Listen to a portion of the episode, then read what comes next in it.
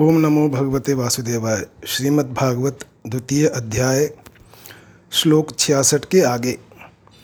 पीछे के दो श्लोकों में जो बात कही है उसी को आगे के दो श्लोकों में व्यतिरेक रीति से पुष्ट करते हैं। नास्ति बुद्धि रयुक्तस्य न चायुक्तस्य भावना न चा भावयतः शांतिर शांतस्य कुतः सुखम। अर्थात जिसके मन इंद्रियां संयमित नहीं हैं ऐसे मनुष्य की व्यव व्यवसायत्मिका बुद्धि नहीं होती और व्यवसायत्मिका बुद्धि न होने से उस अयुक्त मनुष्य में निष्काम भाव अथवा कर्तव्य परायणता का भाव नहीं होता। निष्काम भाव न होने से उसको शांति नहीं मिलती, फिर शांति रहित मनुष्य को सुख कैसे मिल सकता है। व्याख्या: यह कर्मयोग का विषय है। कर्मयोग में मन और इंद्रियों का संयम करना मुख्य होता है। विवेक पूर्वक संयम किए बिना कामना नष्ट नहीं होती, कामना के नष्ट हुए बिना बुद्धि की स्थिरता नहीं होती। अतः कर्मयोगी साधक को पहले मन और इंद्रियों का संयम करना चाहिए, परंतु जिसका मन और इंद्रियां संयमित नहीं हैं उसकी बात इस श्लोक में कहते हैं। नास्ति बुद्धि रयुक्तस्य, यानी जिसका मन और इंद्रियां संयमित नहीं हैं ऐसे अयुक्त असंयमी पुरुष को मेरे को केवल परमात्मा प्राप्ति ही करनी है ऐसी एक निश्चय वाली बुद्धि नहीं होती। अहंता यानी मैंपन का परिवर्तन हुए बिना इंद्रियां वश में नहीं होती और इंद्रियों को वश में किए बिना एक निश्चय वाली बुद्धि नहीं होती। यदि अहंता का परिवर्तन हो जाए कि मैं साधक हूँ और साधन करना ही मेरा काम है, तो मन इंद्रियां अपने आप वश में हो जाती हैं, उनको वश में नहीं करना पड़ता। कारण कि मन और इंद्रियां संयमित न होने से वह उत्पत्ति विनाशशील सांसारिक भोगों और संग्रह में ही लगा रहता है। वह कभी मान चाहता है, कभी सुख आराम चाहता है, कभी धन चाहता है, कभी भोग चाहता है। इस प्रकार उसके भीतर अनेक तरह की कामनाएं होती रहती हैं, इसलिए उसकी बुद्धि एक निश्चय वाली नहीं होती। न चायुक्तस्य भावना, जिसकी बुद्धि व्यवसायत्मिका नहीं होती उसकी मेरे को तो केवल अपने कर्तव्य का पालन करना है और फल की इच्छा, कामना, आसक्ति आदि का त्याग करना है ऐसी भावना नहीं होती। ऐसी भावना न होने में कारण है अपना ध्येय स्थिर न होना। न चा भावयतः शांति है, जो अपने कर्तव्य के परायण नहीं रहता उसको शांति नहीं मिल सकती। जैसे साधु, शिक्षक, ब्राह्मण, क्षत्रिय, वैश्य, शूद्र आदि यदि अपने अपने कर्तव्य में तत्पर नहीं रहते तो उनको शांति नहीं मिलती, कारण कि अपने कर्तव्य के पालन में दृढ़ता न रहने से ही अशांति पैदा होती है। अशांतस्य कुतः सुखम, जो अशांत है वह सुखी कैसे हो सकता है, कारण कि उसके हृदय में हरदम हलचल होती रहती है। बाहर से उसको कितने ही अनुकूल भोग आदि मिल जाएं, तो भी उसके हृदय की हलचल नहीं मिट सकती, अर्थात वह सुखी नहीं हो सकता। अयुक्त पुरुष की बुद्धि एक निश्चय वाली क्यों नहीं होती, इसका कारण आगे के श्लोक में बताते हैं। इंद्रियाणाम हि चरताम यन मनो अनुविधीयते तदस्य हरति प्रज्ञाम वायुर्नाव में वाम्भसी। अर्थात कारण कि अपने अपने विषयों में विचरती हुई इंद्रियों में से एक ही इंद्रिय जिस मन को अपना अनुगामी बना लेती है वह अकेला मन जल में नौका को वायु की तरह इसकी बुद्धि को हर लेता है। व्याख्या: मनुष्य को यह जन्म केवल परमात्म प्राप्ति के लिए ही मिला है, अतः मुझे तो केवल परमात्म प्राप्ति ही करनी है, चाहे जो हो जाए, ऐसा अपना ध्येय दृढ़ होना चाहिए। ध्येय दृढ़ होने से साधक की अहंता में से भोगों का महत्व हट जाता है। महत्व हट जाने से व्यवसायत्मिका बुद्धि दृढ़ हो जाती है, परंतु जब तक व्यवसायत्मिका बुद्धि दृढ़ नहीं होती तब तक उसकी क्या दशा होती है, इसका वर्णन यहाँ कर रहे हैं। इंद्रियाणाम हि चरताम यन मनो अनुविधीयते। इस श्लोक के पूर्वार्ध में कर्म कर्तृ प्रयोग करने के पहले कर्तृवाच्य था, अर्थात चरताम इंद्रियाणाम इंद्रियम यत मनः अनुविधि विदिधाति ऐसा वाक्य था। इस वाक्य में इंद्रिय कर्ता थीं और मन कर्म था, परंतु जब वाक्य को सरल बनाने के लिए कर्म कर्त का प्रयोग किया जाता है अर्थात कर्म को कर्ता बनाया जाता है, तब वहाँ उस कर्ता को कर्मवत भाव किया जाता है। इससे कर्म को लेकर जो कार्य होते हैं वे सभी कार्य कर्ता को लेकर हो जाते हैं। यहाँ मन की मुख्यता दिखाने के लिए अर्थात इंद्रियों के बिना मन ही सब कुछ करता है, यह दिखाने के लिए कर्म रूप मन को कर्ता बना दिया गया है। मन प्रथम पुरुष होने से प्रथम पुरुष अनुविधीयते क्रिया का प्रयोग हुआ है। अब जो कर्तृवाच्य का कर्ता इंद्रिय थी उसकी आवश्यकता न होने से वह कर्ता हट गया, तो पूरा वाक्य बना इंद्रियाणाम ही चरताम यन मनो अनुविधीयते, जो कि उपर्युक्त श्लोक में है। इस कर्म कर्तृ का प्रयोग करने का तात्पर्य यह हुआ कि इंद्रियां जिन विषयों में विचरती हैं उन विषयों में से मन जिस किसी विषय में खिंच जाता है, रस लेने लगता है, वह अकेला मन ही बुद्धि को हर लेता है, अर्थात मन में विषय भोग की प्रधानता हो जाती है। जब साधक कार्य क्षेत्र में सब तरह का व्यवहार करता है तब इंद्रियों के सामने अपने अपने विषय आ ही जाते हैं। उनमें से जिस इंद्रिय का अपने विषय में राग हो जाता है वह इंद्रिय मन को अपना अनुगामी बना लेती हैं, मन को अपने साथ कर लेती हैं, अतः मन उस विषय का सुखभोग करने लग जाता है, अर्थात मन में सुख बुद्धि भोग बुद्धि पैदा हो जाती है।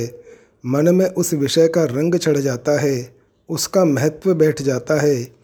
जैसे भोजन करते समय किसी पदार्थ का स्वाद आता है तो रसनेंद्रियाँ उसमें आसक्त हो जाती हैं, आसक्त होने पर रसनेंद्रिय मन को भी खींच लेती हैं, तो मन उस स्वाद में प्रसन्न हो जाता है, राजी हो जाता है।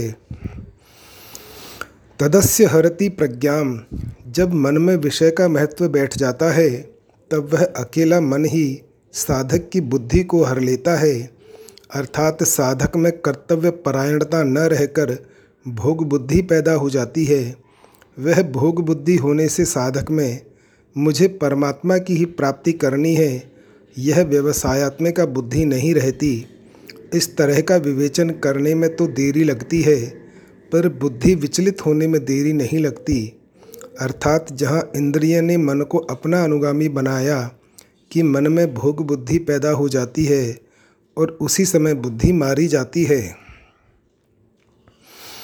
वायुर्नावमेवाम्भसि, वह बुद्धि किस तरह अरली जाती है इसको दृष्टांत रूप से समझाते हैं कि जल में चलती हुई नौका को वायु जैसे हर लेती है, ऐसे ही मन बुद्धि को हर लेता है। जैसे कोई मनुष्य नौका के द्वारा नदी या समुद्र को पार करते हुए अपने गंतव्य स्थान को जा रहा है, यदि उस समय नौका के विपरीत वायु चलती है तो वह वायु उस नौका को गंतव्य स्थान से विपरीत ले जाती है। ऐसे ही साधक व्यवसायत्मिका बुद्धि रूप नौका पर आरूढ़ होकर संसार सागर को पार करता हुआ परमात्मा की तरफ चलता है, तो एक इंद्रिय जिस मन को अपना अनुगामी बनाती है वह अकेला मन ही बुद्धि रूप नौका को हर लेता है, अर्थात उसे संसार की तरफ ले जाता है। इससे साधक की विषयों में सुख बुद्धि और उनके उपयोगी पदार्थों में महत्व बुद्धि हो जाती है। वायु नौका को दो तरह से विचलित करती है, नौका को पथ भ्रष्ट कर देती है अथवा जल में डुबो देती है, परंतु कोई चतुर नाविक होता है तो वह वायु की क्रिया को अपने अनुकूल बना लेता है, जिससे वायु नौका को अपने मार्ग से अलग नहीं ले जा सकती, प्रत्युत उसको गंतव्य स्थान तक पहुंचाने में सहायता करती है। ऐसे ही इंद्रियों के अनुगामी हुआ मन बुद्धि को दो तरह से विचलित करता है, परमात्म प्राप्ति के निश्चय को दबाकर भोग बुद्धि पैदा कर देता है अथवा निषिद्ध भोगों में लगाकर पतन करा देता है, परंतु जिसका मन और इंद्रियां वश में होती हैं उसकी बुद्धि को मन विचलित नहीं करता, प्रत्युत परमात्मा के पास पहुंचाने में सहायता करता है। परिशिष्ट भाव। यह शंका हो सकती है कि प्रस्तुत श्लोक में आए यत और तत् पदों से इंद्रियों को न लेकर मन को क्यों लिया गया है, अर्थात इंद्रियों को बुद्धि का हरण करने वाली न बताकर मन को बुद्धि का हरण करने वाला क्यों बताया गया है। इसका समाधान है कि इसी अध्याय के साठवें श्लोक में इंद्रियों को मन का हरण करने वाली बताया है और तीसरे अध्याय के बयालीसवें श्लोक में इंद्रियों से मन को और मन से बुद्धि को पर यानी सूक्ष्म श्रेष्ठ बलवान बताया है। इससे सिद्ध होता है कि इंद्रियां मन का हरण करती हैं और मन बुद्धि का हरण करता है। दूसरी बात, बुद्धि को हरने के विषय में मन ही मुख्य है, इंद्रियां नहीं। कारण कि जब तक किसी इंद्रिय के साथ मन नहीं रहता तब तक उस इंद्रिय को अपने विषय का ज्ञान भी नहीं होता। अधिष्ठाय मनश्चायम विषयानुपसेवते। श्रीमद् भागवत में दत्तात्रेय जी महाराज कहते हैं, तदैव मात्मन्य वरु वरुद्ध चित्तो न वेद किंचित बहिरंतरम वा यथेषु कारो नृपतिम व्रजंत मिशौ गतात्मा न ददर्श पार्श्वे। यानी जिसका चित्त आत्मा में ही निरुद्ध हो जाता है उसको बाहर भीतर कहीं किसी पदार्थ का भान नहीं होता। मैंने देखा था कि एक बाण बनाने वाला कारीगर बाण बनाने में इतना तन्मय हो रहा था कि उसके पास से ही दलबल के साथ राजा की सवारी निकल गई और उसको पता तक न चला। बाण बनाने वालों की कर्णेंद्रिय भी थी और उसका विषय शब्द भी था, पर मन उस तरफ न रहने से वह सुनाई नहीं दिया। तात्पर्य है कि मन साथ रहने से ही इंद्रिय को अपने विषय का ज्ञान होता है। जब मन साथ न रहने से इंद्रिय को अपने विषय का भी ज्ञान नहीं होता, फिर वह इंद्रिय बुद्धि को कैसे हर सकती है, यानी नहीं हर सकती। अयुक्त पुरुष की निश्चयात्मिका बुद्धि क्यों नहीं होती, इसका हेतु तो पूर्व श्लोक में बता दिया। अब जो युक्त होता है उसकी स्थिति का वर्णन करने के लिए आगे का श्लोक कहते हैं, तस्माद्यस्य महाबाहो निग्रहीतानि सर्वशः इंद्रियाणि इंद्रियार्थे अभ्यस्तस्य प्रज्ञा प्रतिष्ठिता। अर्थात इसलिए हे महाबाहो, जिस मनुष्य की इंद्रियां इंद्रियों के विषयों से सर्वथा वश में की हुई हैं उसकी बुद्धि स्थिर है। व्याख्या, साठवें श्लोक से मन और इंद्रियों को वश में करने का जो विषय चला आ रहा है उसका उपसंहार करते हुए तस्मात् पद से कहते हैं कि जिसके मन और इंद्रियों में संसार का आकर्षण नहीं रहा है उसकी बुद्धि प्रतिष्ठित है। यहाँ सर्वशः पद देने का तात्पर्य है कि संसार के साथ व्यवहार करते हुए अथवा एकांत में चिंतन करते हुए किसी भी अवस्था में उसकी इंद्रियां भोगों में विषयों में प्रवृत्त नहीं होती। व्यवहार काल में कितने ही विषय उसके संपर्क में क्यों न आ जाएं, पर वे विषय उसको विचलित नहीं कर सकते। उसका मन भी इंद्रिय के साथ मिलकर उसकी बुद्धि को विचलित नहीं कर सकता। जैसे पहाड़ को कोई डिगा नहीं सकता, ऐसे ही उसकी बुद्धि में इतनी दृढ़ता आ जाती है कि उसको मन किसी भी अवस्था में डिगा नहीं सकता। कारण कि उसके मन में विषयों का महत्व नहीं रहा। निग्रहीतानि का तात्पर्य है कि इंद्रियां विषयों से पूरी तरह से वश में की हुई हैं, अर्थात विषयों में उनका लेश मात्र भी राग आसक्ति खिंचाव नहीं रहा है। जैसे सांप के दांत निकाल दिए जाएं तो फिर उसमें जहर नहीं रहता, वह किसी को काट भी लेता है तो उसका कोई असर नहीं होता। ऐसे ही इंद्रियों को राग द्वेष से रहित कर देना ही मानो उनके जहरीले दांत निकाल देना है। फिर उन इंद्रियों में यह ताकत नहीं रहती कि वे साधक को पतन के मार्ग में ले जाएं। इस श्लोक का तात्पर्य यह है कि साधक को दृढ़ता से यह निश्चय कर लेना चाहिए कि मेरा लक्ष्य परमात्मा की प्राप्ति करना है, भोग भोगना और संग्रह करना मेरा लक्ष्य नहीं है। अगर ऐसी सावधानी साधक में निरंतर बनी रहे तो उसकी बुद्धि स्थिर हो जाएगी। जिसकी इंद्रियां सर्वथा वश में हैं उसमें और साधारण मनुष्यों में क्या अंतर है, इसे आगे के श्लोक में बताते हैं। या निशा सर्वभूतानां तस्यां जागर्ति संयमी यस्यां जागृति भूतानि सा निशा पश्यतो मुनेह। अर्थात संपूर्ण प्राणियों की जो रात यानी परमात्मा से विमुखता है उसमें संयमी मनुष्य जागता है, और जिसमें सब प्राणी जागते हैं यानी भोग और संग्रह में लगे रहते हैं वह तत्व को जानने वाले मुनि की दृष्टि में रात है। व्याख्या। या निशा सर्वभूतानाम, जिनकी इंद्रियां और मन वश में नहीं हैं, जो भोगों में आसक्त हैं, वे सब परमात्मा तत्व की तरफ से सोए हुए हैं। परमात्मा क्या है, तत्व ज्ञान क्या है, हम दुख क्यों पा रहे हैं, संताप जलन क्यों हो रही है, हम जो कुछ कर रहे हैं उसका परिणाम क्या होगा, इस तरफ बिल्कुल न देखना ही उनकी रात है। उनके लिए बिल्कुल अंधेरा है। यहाँ भूता नाम कहने का तात्पर्य है कि जैसे पशु पक्षी आदि दिन भर खाने पीने में ही लगे रहते हैं, ऐसे ही जो मनुष्य रात दिन खाने पीने में, सुख आराम में, भोगों और संग्रह में, धन कमाने में ही लगे हुए हैं, उन मनुष्यों की गणना भी पशु पक्षी आदि में ही है। कारण कि परमात्म तत्व से विमुख रहने में पशु पक्षी आदि और मनुष्यों में कोई अंतर नहीं है, दोनों ही परमात्म तत्व की तरफ से सोए हुए हैं। हाँ, अगर कोई अंतर है तो वह इतना ही है कि पशु पक्षी आदि में विवेक शक्ति इतनी जागृत नहीं है, इसलिए वे खाने पीने आदि में ही लगे रहते हैं, और मनुष्यों में भगवान की कृपा से वह विवेक शक्ति जागृत है जिससे वह अपना कल्याण कर सकता है, प्राणी मात्र की सेवा कर सकता है, परमात्मा की प्राप्ति कर सकता है। पर उस विवेक शक्ति का दुरुपयोग करके मनुष्य पदार्थों का संग्रह करने एवं उनका भोग करने में लग जाते हैं, जिससे वे संसार के लिए पशुओं से भी अधिक दुखदायी हो जाते हैं। कारण कि पशु पक्षी तो बेचारे जितने से पेट भर जाए उतना ही खाते हैं, संग्रह नहीं करते, परंतु मनुष्य को कहीं भी जो कुछ पदार्थ आदि मिल जाता है वह उसके काम में आए चाहे न आए, उसका तो वह संग्रह कर ही लेता है और दूसरों के काम में आने में बाधा डाल देता है। तस्याम जागृति संयमी, मनुष्यों की जो रात है अर्थात परमात्मा की तरफ से, अपने कल्याण की तरफ से जो विमुखता है, उसमें संयमी मनुष्य जागता है, जिसने इंद्रियों और मन को वश में किया है, जो भोग और संग्रह में आसक्त नहीं है, जिसका ध्येय केवल परमात्मा है, वह संयमी मनुष्य है।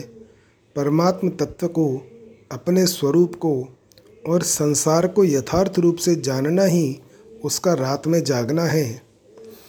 यस्याम जागृति भूतानी, जो भोग और संग्रह में बड़े सावधान रहते हैं, एक एक पैसे का हिसाब रखते हैं, जमीन के एक एक इंच का ख्याल रखते हैं, जितने रुपए अधिकार में आ जाएं, वे चाहे न्यायपूर्वक हों अथवा अन्यायपूर्वक, उसमें वे बड़े खुश होते हैं कि इतनी पूंजी तो हमने ले ही ली है, इतना लाभ तो हमें हो ही गया है।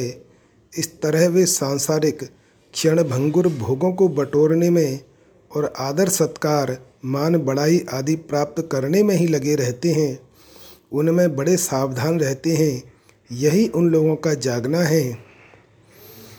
या निशा पश्यतो मुनेह, जिन सांसारिक पदार्थों का भोग और संग्रह करने में मनुष्य अपने को बड़ा बुद्धिमान चतुर मानते हैं और उसी में राजी होते हैं, संसार और परमात्म तत्व को जानने वाले मननशील संयमी मनुष्य की दृष्टि में वह सब रात के समान है, बिल्कुल अंधेरा है। जैसे बच्चे खेलते हैं तो वे कंकड़ पत्थर कांच के लाल पीले टुकड़ों को लेकर आपस में लड़ते हैं, अगर वह मिल जाए तो राजी होते हैं कि मैंने बहुत बड़ा लाभ उठा लिया, और अगर वह नहीं मिलता तो दुखी हो जाते हैं कि मेरी बड़ी भारी हानि हो गई। परंतु जिसके मन में कंकड़ पत्थर आदि का महत्व नहीं है, ऐसा समझदार व्यक्ति समझता है कि इन कंकड़ पत्थरों के मिलने से क्या लाभ हुआ और न मिलने से क्या हानि हुई। इन बच्चों को अगर कंकड़ पत्थर मिल भी जाएंगे तो ये कब तक उनके साथ रहेंगे। इसी तरह भोग और संग्रह में लगे हुए मनुष्य भोगों के लिए लड़ाई झगड़ा, झूठ, कपट, बेईमानी आदि करते हैं और उनको प्राप्त करके राजी होते हैं, खुशी मनाते हैं कि हमने बहुत लाभ ले लिया।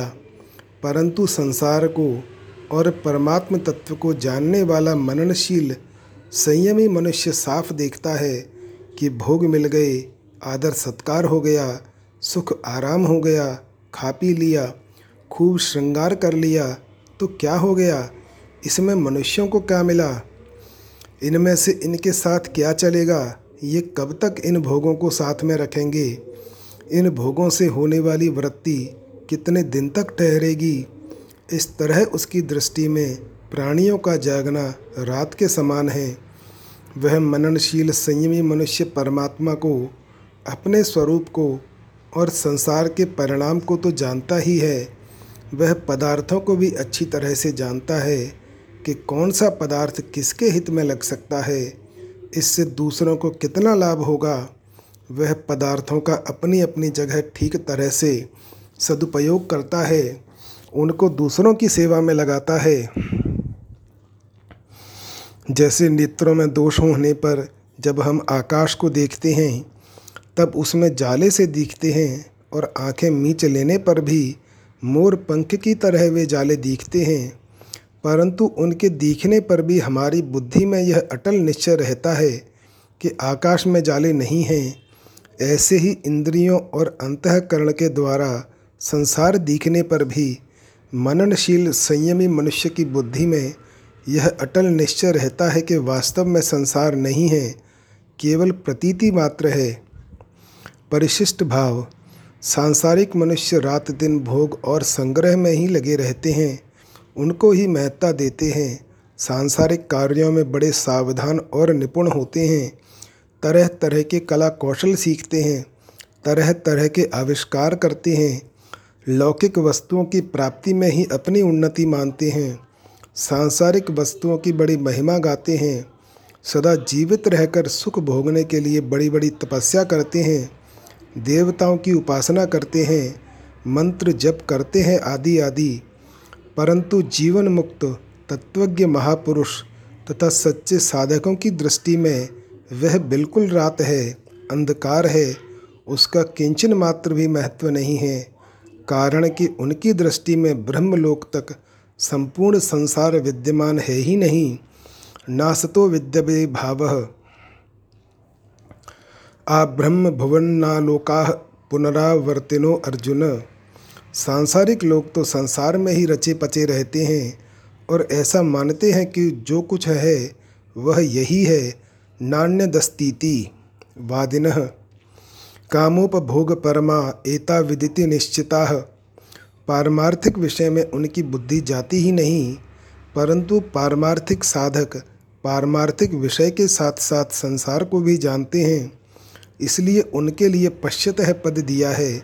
संसारी लोग तो केवल रात को ही देखते हैं, दिन को देखते ही नहीं, पर योगी दिन को भी देखता है और रात को भी। यह दोनों में फ़र्क है। उदाहरणार्थ बालक ने केवल बालकपना ही देखा है, जवानी नहीं, पर वृद्ध पुरुष ने वृद्धावस्था के साथ साथ बालकपना भी देखा है और जवानी भी। रुपए रखने वाला व्यक्ति रुपयों के त्याग को नहीं जानता, पर रुपयों का त्याग करने वाला रुपयों के संग्रह को भी जानता है और त्याग को भी जानता है।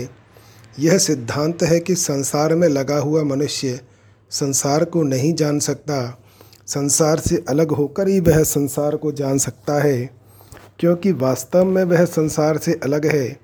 इसी तरह परमात्मा के साथ एकजुट होकर ही मनुष्य परमात्मा को जान सकता है, क्योंकि वास्तव में वह परमात्मा के साथ एक है। जो है में स्थित है, वह है और नहीं दोनों को जानता है, पर जो नहीं में स्थित है वह नहीं को भी यथार्थ रूप से अर्थात नहीं रूप से नहीं जान सकता।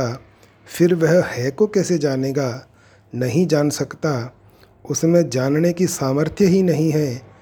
है को जानने वाले का तो नहीं को मानने वाले के साथ विरोध नहीं होता, पर नहीं को मानने वाले का है को जानने वाले के साथ विरोध होता है। मननशील संयमी मनुष्य को संसार रात की तरह दिखता है। इस पर यह प्रश्न उठता है कि क्या वह सांसारिक पदार्थों के संपर्क में आता ही नहीं, अगर नहीं आता तो उसका जीवन निर्वाह कैसे होता है, और अगर आता है तो उसकी स्थिति कैसे रहती है। इन बातों का विवेचन करने के लिए आगे का श्लोक कहते हैं, आपूर्य माण मचल प्रतिष्ठम समुद्रमापः प्रविशन्ति यद्वत् तद्वत् कामा यम प्रविशन्ति सर्वे स शांति मापनोति न काम कामी। अर्थात जैसे संपूर्ण नदियों का जल चारों ओर से जल द्वारा परिपूर्ण समुद्र में आकर मिलता है, पर समुद्र अपनी मर्यादा में अचल रहता है, ऐसे ही संपूर्ण भोग पदार्थ जिस संयमी मनुष्य को विकार उत्पन्न किए बिना ही प्राप्त होते हैं, वही मनुष्य परमात्म शांति को प्राप्त होता है, भोगों की कामना वाला नहीं। व्याख्या। वर्षा काल में नदियों और नदी का जल बहुत बढ़ जाता है और कई नदियों में बाढ़ आ जाती है, परंतु जब वह जल चारों ओर से जल द्वारा परिपूर्ण समुद्र में आकर मिलता है, तब समुद्र बढ़ता नहीं, अपनी मर्यादा में ही रहता है। परंतु जब गर्मी के दिनों में नदियों और नदों का जल बहुत कम हो जाता है, तब समुद्र घटता नहीं।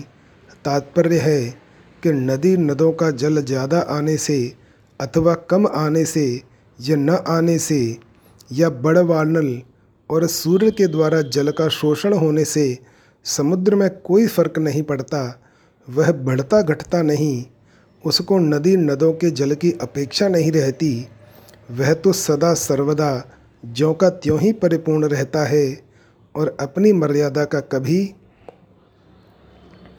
त्याग नहीं करता। तद्वत् कामा यम प्रविशन्ति सर्वे स शांति मापनोति। यह कामाह पद कामनाओं का वाचक नहीं है, प्रत्युत जिन पदार्थों की कामना की जाती है उन भोग पदार्थों का वाचक है। ऐसे ही संसार के संपूर्ण भोग उस परमात्म तत्व को जानने वाले संयमी मनुष्य को प्राप्त होते हैं, उसके सामने आते हैं, पर वे उसके कहे जाने वाले शरीर और अंतःकरण में सुख दुख रूप विकार पैदा नहीं कर सकते, अतः वह परम शांति को प्राप्त होता है। उसकी जो शांति है वह परमात्म तत्व के कारण से है, भोग पदार्थों के कारण से नहीं। यहाँ जो समुद्र और नदियों के जल का दृष्टांत दिया गया है, वह स्थित प्रज्ञ संयमी मनुष्य के विषय में पूरा नहीं घटता, कारण कि समुद्र और नदियों के जल में तो सजातीयता है, अर्थात जो जल समुद्र में भरा हुआ है उसी जाति का जल नद नदियों से आता है, और नद नदियों से जो जल आता है उसी जाति का जल समुद्र में भरा हुआ है। परंतु स्थित प्रज्ञ और सांसारिक भोग पदार्थों में इतना फर्क है कि इसको समझाने के लिए रात दिन आकाश पाताल का दृष्टांत भी नहीं बैठ सकता, कारण कि स्थित प्रज्ञ मनुष्य जिस तत्व में स्थित है वह तत्व चेतन है, नित्य है, सत्य है, असीम है, अनंत है, और सांसारिक भोग पदार्थ जड़ हैं, अनित्य हैं, असत हैं, सीमित हैं, अंत वाले हैं। दूसरा अंतर यह है कि समुद्र में तो नदियों का जल पहुंचता है, पर स्थित प्रज्ञ जिस तत्व में स्थित है वहां ये सांसारिक भोग पदार्थ पहुंचते ही नहीं, प्रत्युत केवल उसके कहे जाने वाले शरीर अंतःकरण तक ही पहुंचते हैं।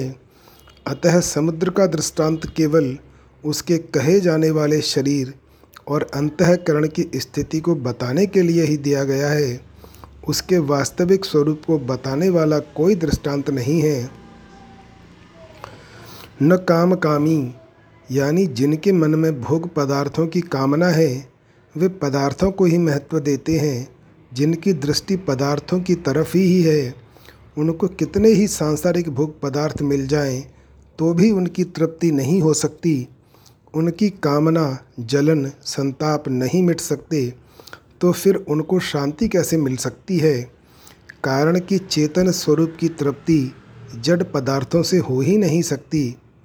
परिशिष्ट भाव, अपनी कामना के कारण ही यह संसार जड़ दिखता है, वास्तव में तो यह चिन्मय परमात्मा ही है। वासुदेवः सर्वं सदत सच्चा हम अर्जुन। अतः जब मनुष्य कामना रहित हो जाता है तब उससे सभी वस्तुएं प्रसन्न हो जाती हैं। वस्तुओं के प्रसन्न होने की पहचान यह है कि उस निष्काम महापुरुष के पास आवश्यक वस्तुएं अपने आप आने लगती हैं। उसके पास आकर सफल होने के लिए वस्तुएं लालायित रहती हैं, परंतु कामना न रहने के कारण वस्तुओं के प्राप्त होने पर अथवा न होने पर भी उसके भीतर कोई विकार उत्पन्न नहीं होता। उसकी दृष्टियों में वस्तुओं का कोई मूल्य है ही नहीं। इसके विपरीत कामना वाले मनुष्य को वस्तुएं प्राप्त हों न हों, उसके भीतर सदा अशांति बनी रहती है। अब आगे के श्लोक में स्थित प्रज्ञ कैसे चलता है, इस प्रश्न के उत्तर का उपसंहार करते हैं।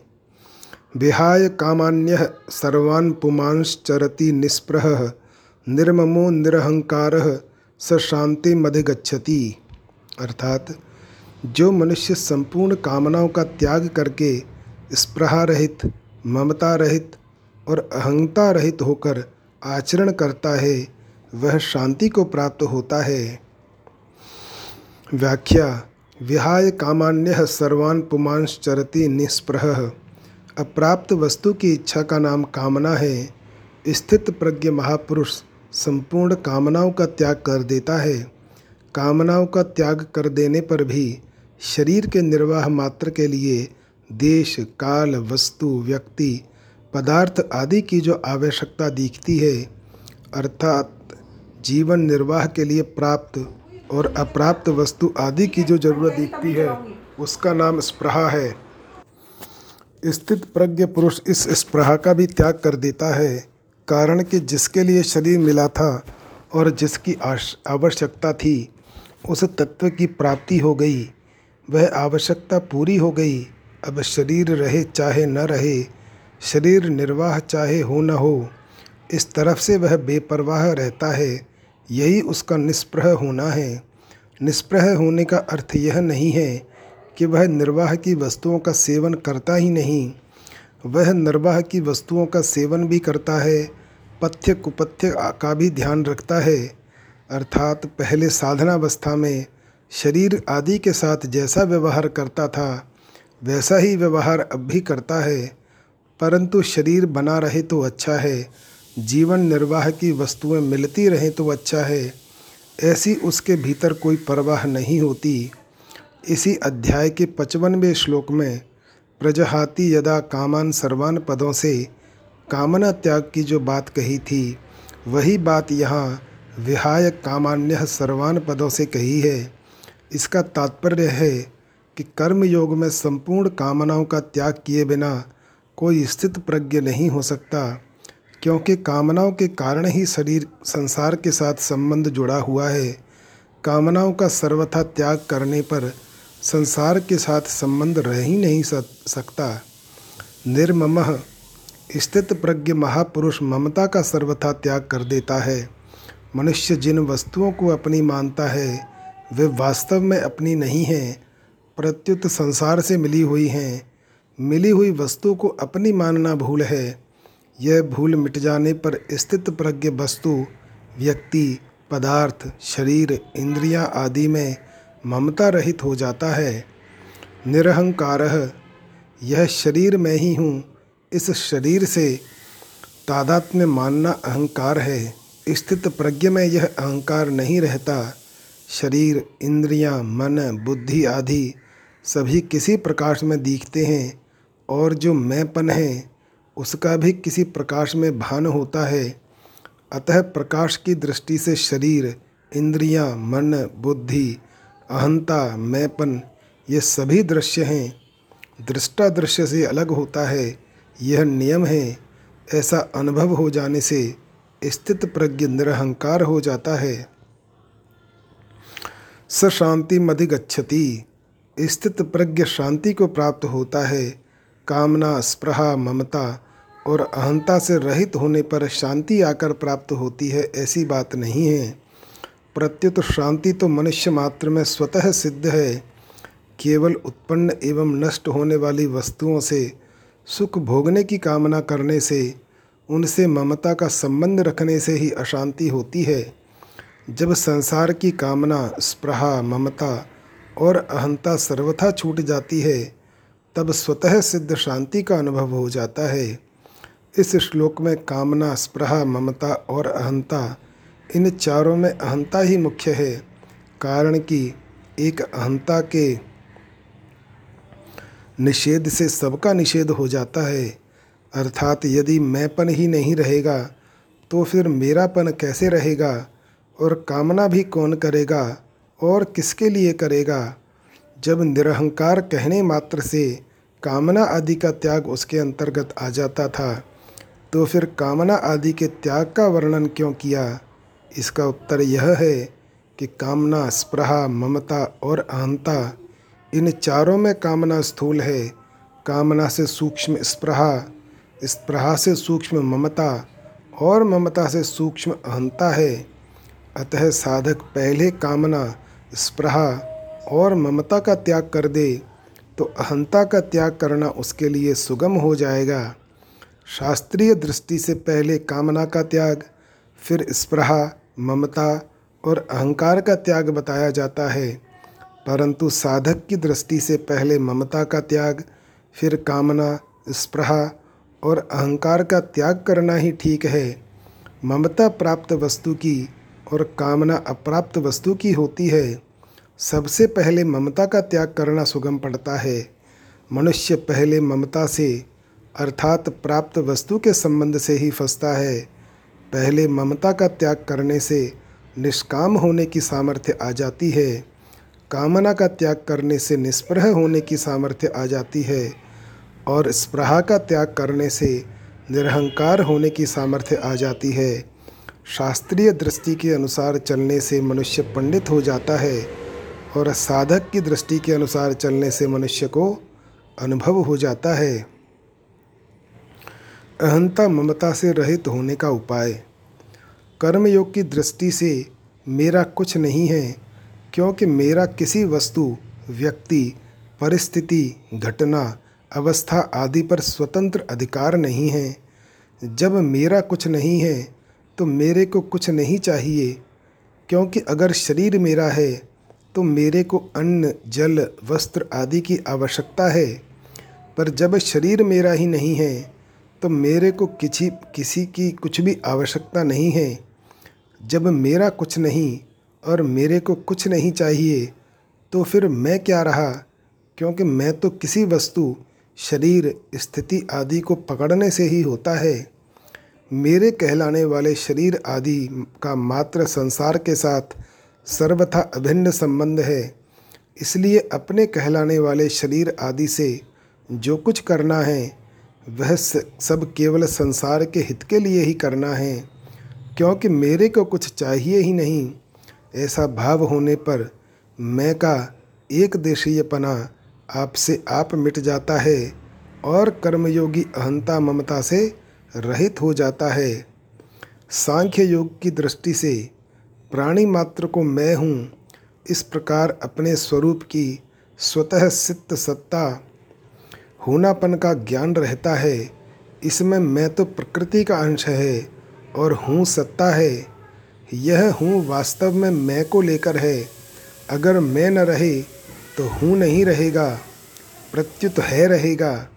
मैं हूँ, तू है, यह है और वह है, ये चारों व्यक्ति और देश काल को लेकर है। अगर इन चारों को अर्थात व्यक्ति और देश काल को न पकड़ें तो केवल है ही रहेगा, है मैं ही स्थिति रहेगी। है मैं स्थिति होने से सांख्य योगी अहंता ममता से रहित हो जाता है। भक्ति योग की दृष्टि से जिसको मैं और मेरा कहते हैं वह सब प्रभु का ही है। कारण कि मेरी कहलाने वाली वस्तु पर मेरा किंचन मात्र भी अधिकार नहीं है, परंतु प्रभु का उस पर पूरा अधिकार है। वे जिस वस्तु को रखते हैं, जिस तरह रखते हैं, जैसा रखना चाहते हैं वैसा ही होता है।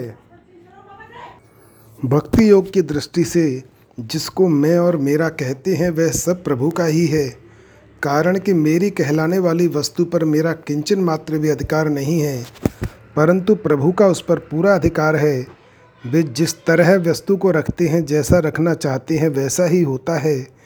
अतः यह सब कुछ प्रभु का ही है, इसको प्रभु की ही सेवा में लगाना है। मेरे पास जो शरीर, इंद्रियां, मन और बुद्धि है, यह भी उन्हीं की है और मैं भी उन्हीं का हूँ। ऐसा भाव होने पर भक्ति योगी अहंता ममता से रहित हो जाता है। परिशिष्ट भाव पहले सो अमृतत्वाय कल्पते कहकर ज्ञान योग की सिद्धि यानी पूर्णता बताई थी। अब स शांतिम अधिगच्छति कहकर कर्मयोग की सिद्धि बताते हैं।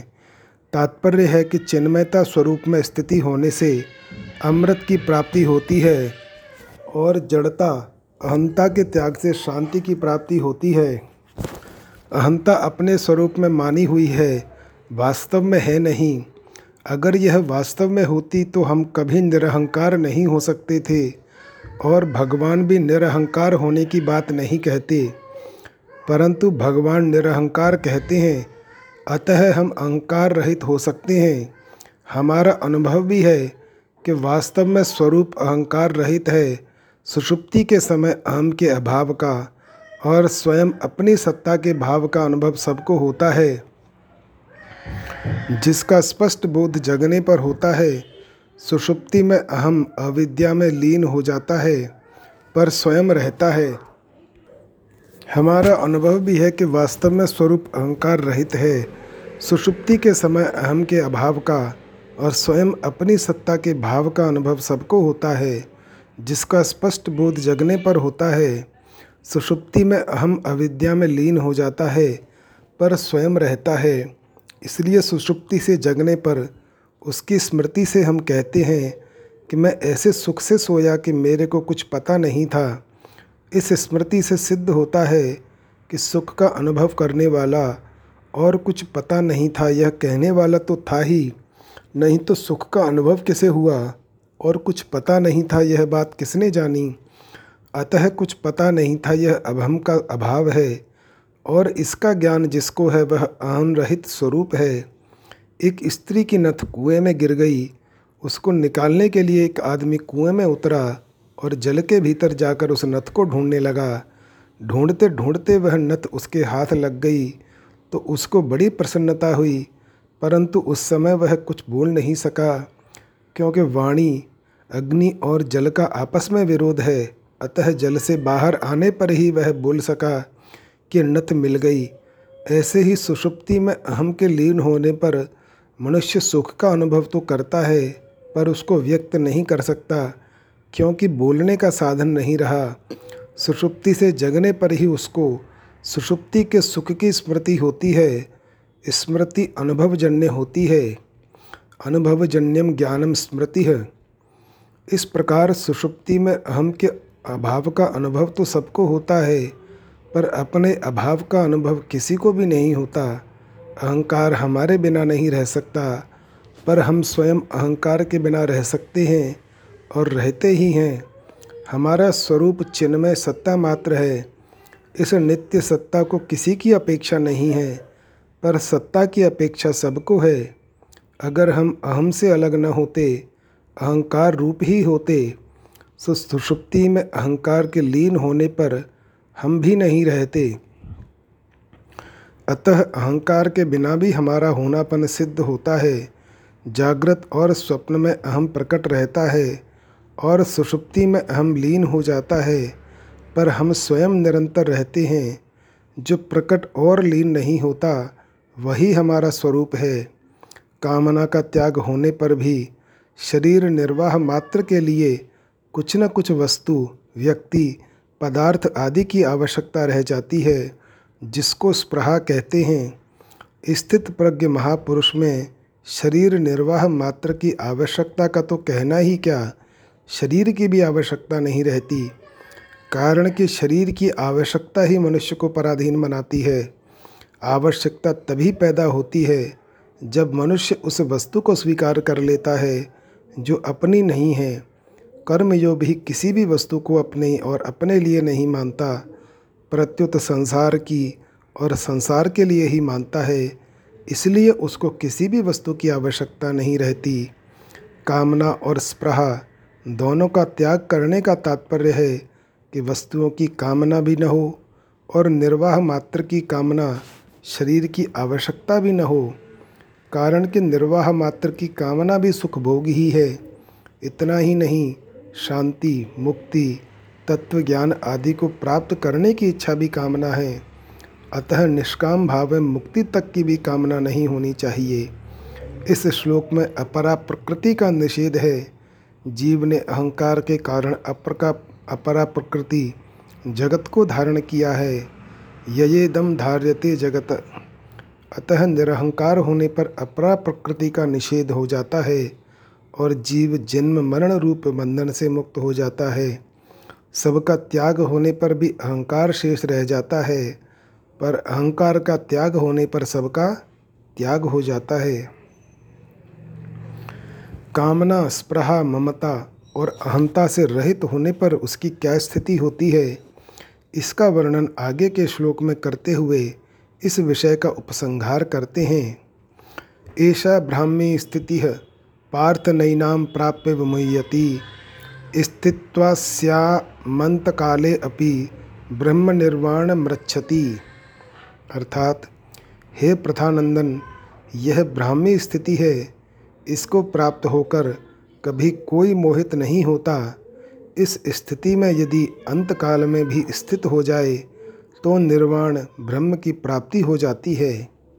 व्याख्या: एषा ब्राह्मी स्थिति है पार्थ, यह ब्राह्मी स्थिति है, अर्थात ब्रह्म को प्राप्त हुए मनुष्य की स्थिति है। अहंकार रहित होने से जब व्यक्तित्व मिट जाता है तब उसकी स्थिति स्वतः ही ब्रह्म में होती है। कारण कि संसार के साथ संबंध रखने से ही व्यक्तित्व था। उस संबंध को सर्वदा छोड़ देने से योगी की अपनी कोई व्यक्तिगत स्थिति नहीं रहती। अत्यंत नज़दीक का वाचक होने से यहाँ ऐसा पद पूर्व श्लोक में आए विहाय कामान, निस्पृह, निर्ममः और निरहंकार पदों का लक्ष्य करता है। भगवान के मुख से तेरी बुद्धि जब मोह, कलिल और श्रुति विप्रति पत्ति से तर जाएगी तब तू योग को प्राप्त हो जाएगा। ऐसा सुनकर अर्जुन के मन में यह जिज्ञासा हुई कि वह स्थिति क्या होगी। इस पर अर्जुन ने स्थित प्रज्ञ के विषय में चार प्रश्न किए। उन चारों प्रश्नों का उत्तर देकर भगवान ने यहाँ वह स्थिति बताई कि वह ब्राह्मी स्थिति है।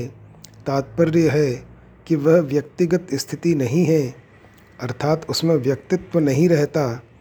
वह नित्य योग की प्राप्ति है, उसमें एक ही तत्व रहता है। इस विषय की तरफ लक्ष्य कराने के लिए ही यहाँ पार्थ संबोधन दिया गया है। नैनाम प्राप्य भूमियति, जब तक शरीर में अहंकार रहता है तभी तक मोहित होने की संभावना रहती है, परंतु जब अहंकार का सर्वथा अभाव होकर ब्रह्म में अपनी स्थिति का अनुभव हो जाता है तब व्यक्तित्व टूटने के कारण फिर कभी मोहित होने की संभावना नहीं रहती। सत और असत को ठीक से जानना ही मोह है। तात्पर्य है कि स्वयं सत होते हुए भी असत के साथ अपनी एकता मानते रहना ही मोह है। जब साधक असत को ठीक तरह से जान लेता है तब असत से उसका संबंध विच्छेद हो जाता है। असत को जानने से असत की निवृत्ति हो जाती है, क्योंकि असत की स्वतंत्र सत्ता है ही नहीं। सत्य से ही असत को सत्ता मिलती है। अगर असत को जानने से असत की निवृत्ति न हो तो वास्तव में असत को जाना ही नहीं है, प्रत्युत सीखा है। सीखे हुए ज्ञान से असत की निवृत्ति नहीं होती, क्योंकि मन में असत की सत्ता बनी रहती है और सत में अपनी वास्तविक स्थिति का अनुभव हो जाता है। इस स्थिति का अनुभव होने पर फिर कभी मोह नहीं होता। स्थित्वास्यामन्तकाले अपि ब्रह्म निर्वाणं रक्षति।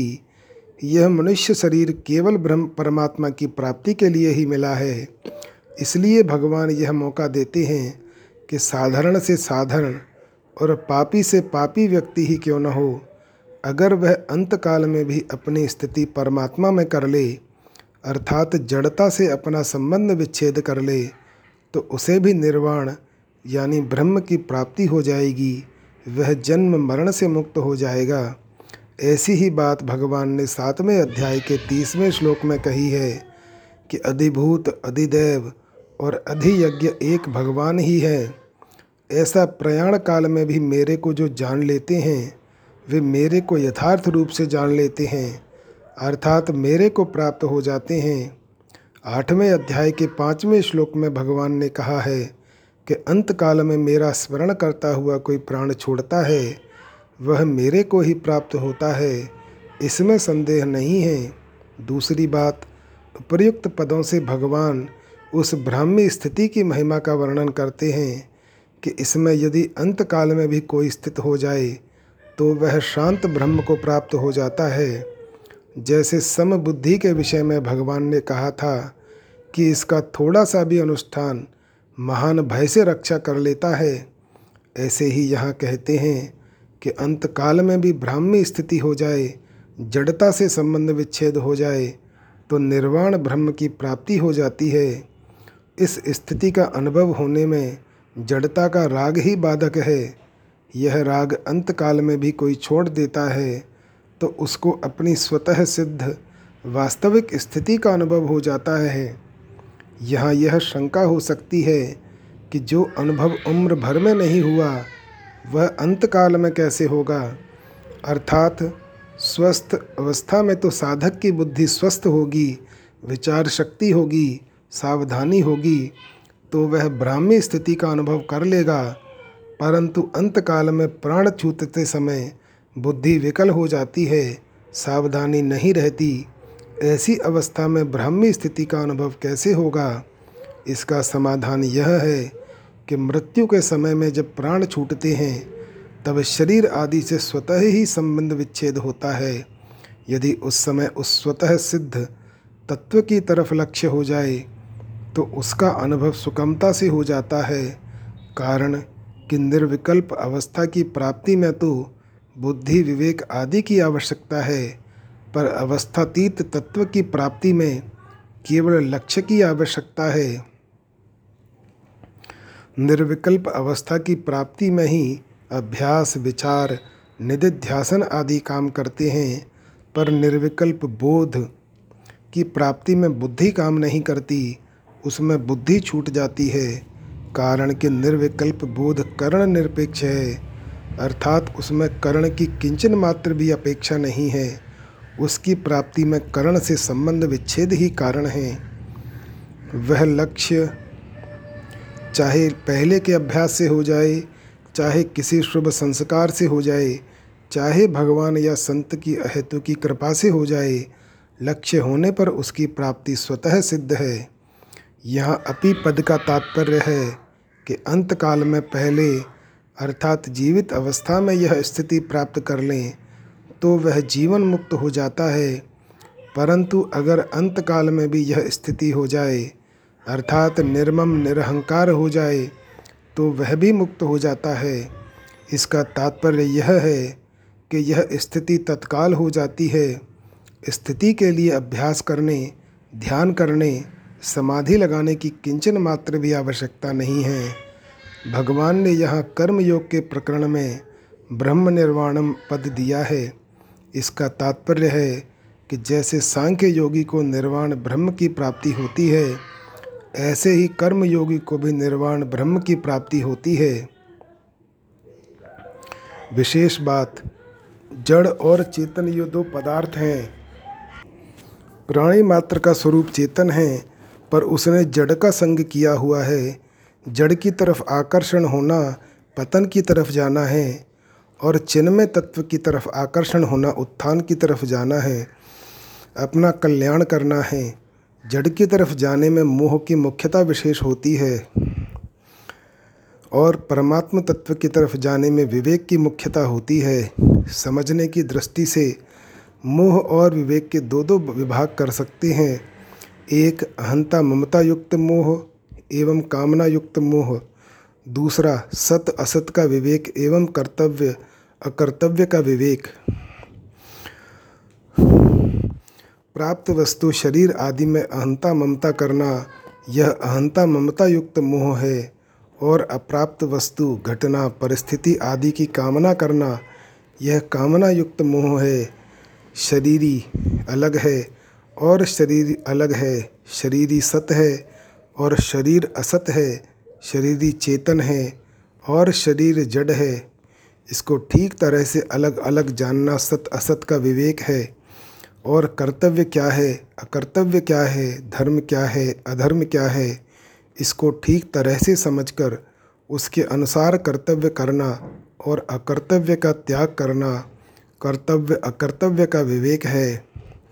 पहले अध्याय में अर्जुन को भी दो प्रकार का मोह हो गया था जिसमें प्राणी मात्र फंसे हुए हैं।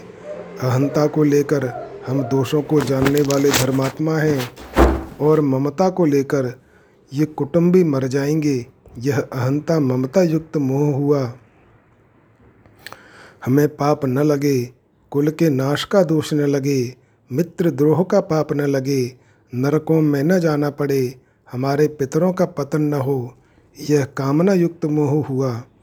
उपर्युक्त दोनों प्रकार के मोह को दूर करने के लिए भगवान ने दूसरे अध्याय में दो प्रकार का विवेक बताया है, शरीर शरीरी का, सत असत का विवेक और कर्तव्य अकर्तव्य का विवेक। शरीर शरीरी का विवेक बताते हुए भगवान ने कहा कि मैं, तू और ये राजा लोग पहले नहीं थे, यह बात भी नहीं है, और आगे नहीं रहेंगे, यह बात भी नहीं, अर्थात हम सब पहले भी थे और आगे भी रहेंगे, तथा ये शरीर पहले भी नहीं थे और आगे भी नहीं रहेंगे, तथा बीच में भी प्रतिक्षण बदल रहे हैं। जैसे शरीर में कुमार, युवा और वृद्धावस्था, ये अवस्थाएं बदलती हैं, और जैसे मनुष्य पुराने वस्त्रों को छोड़कर नए वस्त्र धारण करता है, ऐसे ही जीव पहले शरीर को छोड़कर दूसरा शरीर धारण करता है। यह तो अकाट्य नियम है, इसमें चिंता की, शोक की बात ही क्या है। कर्तव्य अकर्तव्य का विवेक बताते हुए भगवान ने कहा कि क्षत्रिय के लिए युद्ध से बढ़कर कोई धर्म नहीं है। अनायास प्राप्त हुआ युद्ध स्वर्ग प्राप्ति का खुला दरवाज़ा है। तू युद्ध रूप स्वधर्म का पालन नहीं करेगा तो तुझे पाप लगेगा। यदि तू जय पराजय, लाभ हानि और सुख दुख को समान करके युद्ध करेगा तो तुझे पाप नहीं लगेगा। तेरा तो कर्तव्य कर्म करने में ही अधिकार है, फल में कभी नहीं। तो कर्म फल का हेतु भी मत बन और कर्म न करने में भी तेरी आसक्ति न हो। इसलिए तू कर्मों की सिद्धि असिद्धि में सम होकर और समता में स्थित होकर कर्मों को कर, क्योंकि समता ही योग है। जो मनुष्य सम बुद्धि से युक्त होकर कर्म करता है वह जीवित अवस्था में ही पुण्य पाप से रहित हो जाता है। जब तेरी बुद्धि मोह रूपी दलदल को और श्रुति विप्रति पत्ति को पार कर जाएगी तब तू योग को प्राप्त हो जाएगा। परिशिष्ट भाव, निर्मम और निरहंकार होने से साधक का असत विभाग से संबंध विच्छेद हो जाता है और सत विभाग में अर्थात ब्रह्म में अपनी स्वतः स्वाभाविक स्थिति का अनुभव हो जाता है, जिसको ब्राह्मी स्थिति कहते हैं। इस ब्राह्मी स्थिति को प्राप्त होने पर शरीर का कोई मालिक नहीं रहता, अर्थात शरीर को मैं, मेरा कहने वाला कोई नहीं रहता, व्यक्तित्व मिट जाता है। तात्पर्य यह हुआ कि हमारी स्थिति अहंकार के आश्रित नहीं है। अहंकार के मिटने पर भी हमारी स्थिति रहती है जो ब्राह्मी स्थिति कहलाती है। एक बार इस ब्राह्मी स्थिति का अनुभव होने पर फिर कभी मोह नहीं होता। अगर अंतकाल में भी मनुष्य निर्मम निरहंकार होकर ब्राह्मी स्थिति का अनुभव कर ले तो उसको तत्काल निर्वाण ब्रह्म की प्राप्ति हो जाती है। निर्मम निरहंकार होने से ब्रह्म की प्राप्ति तत्व ज्ञान हो जाता है। फिर मनुष्य ममता रहित, कामना रहित और कर्तृत्व रहित हो जाता है। कारण कि जीव ने अहम के कारण ही जगत को धारण किया है। अहंकार विमूढ़ आत्मा कर्ता हमिति मन्यते, जीव भूताम महाबाहो यदेदम धार्यते जगत। यदि वह अहम का त्याग कर दे तो फिर जगत नहीं रहेगा। ब्रह्म की प्राप्ति होने पर समग्र परमात्मा की प्राप्ति स्वतः हो जाती है, क्योंकि समग्र परमात्मा ब्रह्म की प्रतिष्ठा है। मेरा कुछ नहीं है। इसको स्वीकार करने से मनुष्य निर्मम हो जाता है। मेरे को कुछ नहीं चाहिए, इसको स्वीकार करने से मनुष्य निष्काम हो जाता है। मेरे को अपने लिए कुछ नहीं करना है, इसको स्वीकार करने से मनुष्य निरहंकार हो जाता है। ओम तत्सदिति श्रीमद्भगवद्गीता सूपनिषत्सु ब्रह्म विद्यायाम योगशास्त्रे श्रीकृष्ण अर्जुन संवादे सांख्य योगो नाम द्वितीयो अध्यायः।